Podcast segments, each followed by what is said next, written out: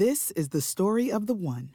As head of maintenance at a concert hall, he knows the show must always go on. That's why he works behind the scenes, ensuring every light is working, the H V A C is humming, and his facility shines. With Grainger's supplies and solutions for every challenge he faces, plus twenty-four seven customer support, his venue never misses a beat. Call quick grainger dot com or just stop by. Grainger, for the ones who get it done.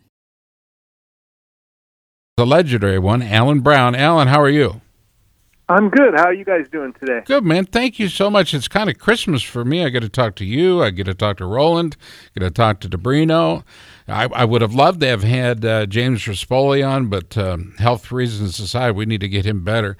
But uh, it's really one of those shows that you really hope to end the season with and the year, our broadcast year. But um, welcome back, man. It's been a while.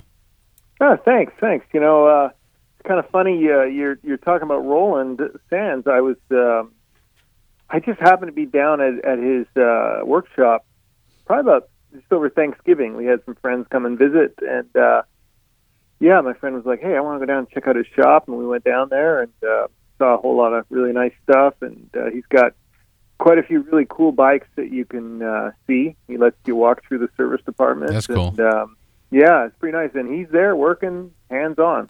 That's, by the uh, way, is it OSHA compliant? Uh, do you have to wear a hard hat? I don't even know. There was no hard hat. I didn't. Uh, I didn't feel like there was anything dangerous. So okay. Yeah. Well, that's yeah. good. They did have. They did have Pastrana's uh, bike there on display out uh, in the showroom, which was kind of cool. The one he did the uh, the Evel Knievel jumps. Caesar's on. Palace and, jumps. Yeah. You're talking about that uh, Indian, right? The Indian. Yeah. What was it? Yeah. Three inches or four inches of travel? That that's all. I mean, it was minimal compared to what he is normally used to on a dirt bike, and you know when he does tricks and jumps and whatnot. But yeah, uh, it was it was. Uh, I mean, it's it's it's pretty cool. How about what Pastrana cool. and others have done for the good folks of um, of uh, Puerto Rico? I thought that was a very generous thing to do for for Travis and company to get down there and really dig in and help people, raising money, by the way, and they raised a lot of it. But um, that's the type of thing, you know, you you get surprised by a guy like Travis Pastrana, yeah?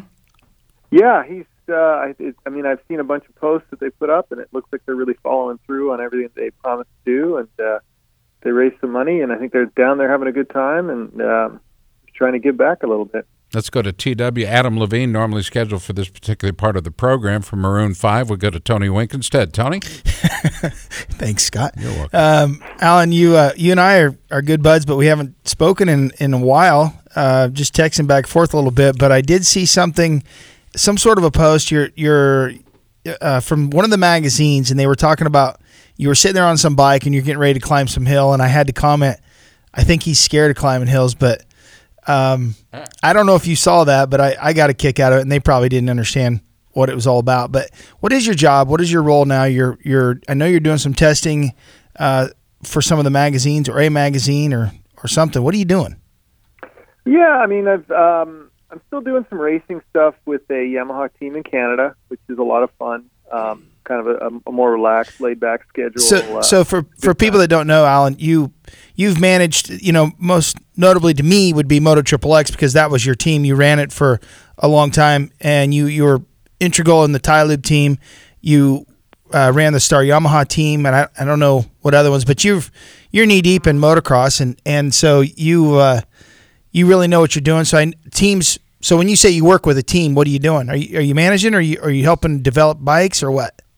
Um, um more um, mostly technical technical stuff, engines, um, bike setup, working in, at the race on race day. Yeah, um, the management's actually uh, it's it's owned by a good friend of mine that I grew up with racing, um, and uh, he's he's got actually a riding school up there. Um, they got a they got a riding school program with Yamaha, and um, yeah, he's an ex-racer also, and, and he's like, I want to have a race team. So he's got a race team, and uh, so, yeah, it's technical stuff, mostly uh, kind of nice. I don't have to worry about the bills and the money coming in and out. I just, uh, just you know, try and make get the riders happy and win some races. Tony, that sounds familiar. Uh, you're still pretty much ignoring the bills when they come in, or are you going ahead and paying them now?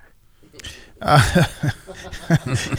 well, funny you should mention that. Uh, if the check is still in the mail, he wasn't lying. Has the, has the court made a ruling yet, or is that still, the check's in the that's mail? That's a funny story. Uh, so, uh, besides the the race team stuff, you're what are you doing with the magazines? Yeah, most recently I, I linked up with uh, with the guys at Dirt Rider magazine uh, a few years ago, and just you know I've, I've been riding. I tried to give myself more time to go ride dirt bikes because I mean that's what I grew up doing, and we all love doing it. I know you like riding, Tony. So um, and just doing doing some technical stories for them, and then doing some uh, on the bike stories, and it's it's quickly grown into really a lot of riding and, and just testing products and giving feedback. And, uh, you know, I think I'm a good, um, you know, I think I'm in, in a good demographic of guys who just like to ride their dirt bikes, you know, and I, I'll ride motocross, I'll ride enduro, I'll ride anywhere. I just like riding my dirt bike. So Here, here's why um, I think you're relevant. A couple of reasons. One, you really know what you're talking about. You're a good rider, but you, but as far as setup goes, you really know what's going on. You're a good rider. And unfortunately, the motorcycles are so expensive. You're the age bracket that people can afford to buy them, and yeah, yeah you know yeah. what I mean. Like twenty year olds, I don't really care what a what a hundred pound twenty year old kid thinks about the new K X four fifty F because he and I aren't the same. We're not going to ride the same way or or anything. Whereas if you wrote something, and, and granted, I, I know you, so that would I'd put more stock into what you say than somebody else. But you know what I mean. It's like you're. You are uh, you're a seasoned guy, and, and so I think that I think it has a lot of a lot of merit for a guy having a guy like you involved with the magazine. Yeah, and I, I mean when I do write write any stories or anything I do write, you know I, I try and write it in a way of, hey, is this a fun bike to ride? Um, you know, did did this product intru- improve my enjoyment? You know, um, or And, and something I feel is a real big value nowadays is, is can I ride this bike at multiple different places? You know, whether it's a motocross track, whether it's, you know, a G N C C type event, or, you know, can I go out in the desert, you know, on it? And, um, you know, how versatile is it? You know, what if I'm going to spend ten thousand dollars, I want to know I can ride this thing and enjoy it. No kidding. So, yeah, it's it's important. So um, yeah. we, you and I were texting back and forth about that hill that I was scared to go down. Um, where was that hill? And tell tell our listeners about it, because it was scary. Uh, Alan's not afraid to ride a motorcycle on the side of a mountain. Just, he is insane. So we, we, we've got some pretty big hills out here in Southern California. And uh, these uh, this, I mean, the, the area that Tony's talking about in particular is... Is it legal to talk to ride there? Uh, I don't know. I don't, I, I don't, I, I mean, I, okay. I think there's a... There's a there's a code a code of ethics where you don't maybe disclose the exact location. Um, okay, but I mean it's all over social media if people look for it. Um, but it's there's some pretty big hills and steep hills, and uh, I know we when we went out there, you had no problem cl- climbing them, but you were like, I want to know which way to go down, and I'm going to go around the other way.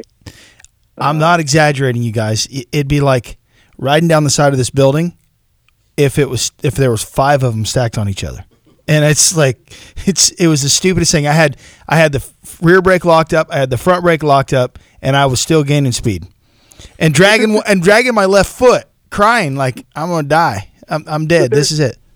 But there's sand, so you can just lean the bike over at any time. Really, if you're, you know, you could just, it's just, it's not that bad.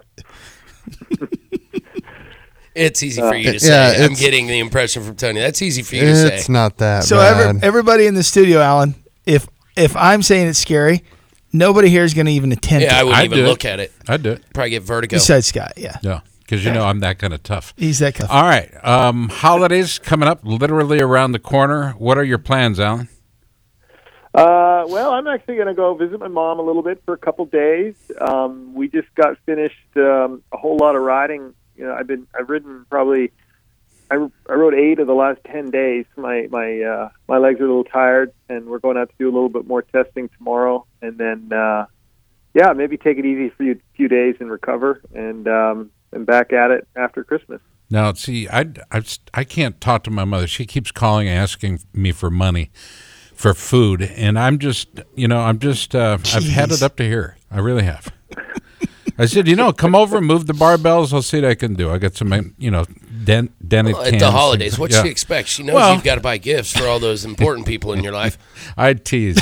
I tease. Alan, Alan, thank you very much, brother. Give our best to everybody in SoCal, and uh, we'll look forward to talking to you in the new year. Uh, it's great. Thanks for the call, and uh, have a good uh, holidays. There we go. Alan Brown heads to the pits. And, uh, you know, it's shows like this that are kind of evolve, okay? We had a perfectly a great show until people like, uh, what did we say, Rispoli, was it a uh, collarbone or something? I heard he had bronchitis, and I heard he had a broken femur. I don't know. Okay. Femur, I have no idea. Sure. Yeah. So uh, Justin Brayton joined joined us in hour number one, as did uh, Andy D'Abrino. Uh, we will attempt to get uh, James Rispoli booked when he's uh, completely able to do it, uh, not under medication or doctor's uh, care. I want to thank Alan Brown out of Southern California for joining us as well. Coming up, hour number two, Nick McFadden and Max Gersten.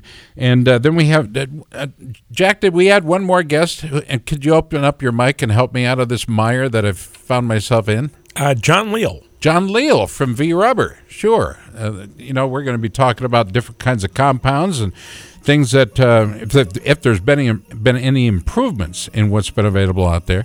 And uh, we hope you stick around and join us for hour number two. It's been an absolutely uh, a joy to bring this program to you each and every year. For Tony Wink, Roman Avila, P J. Duran, Eddie Kuhlenkamp, Chris Bishop, Tommy Boy, Jack, and Leanne DeLeon, I'm Scott Casper inviting you to join us for hour number two. It's coming up next. This is Pit Pass.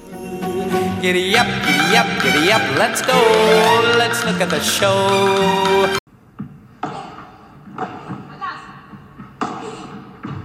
Hey there, and welcome to the Joy of Paddle podcast, hosted by me, Minter Dial, a veteran of the paddle tennis world, and sponsored by Paddle nineteen sixty-nine.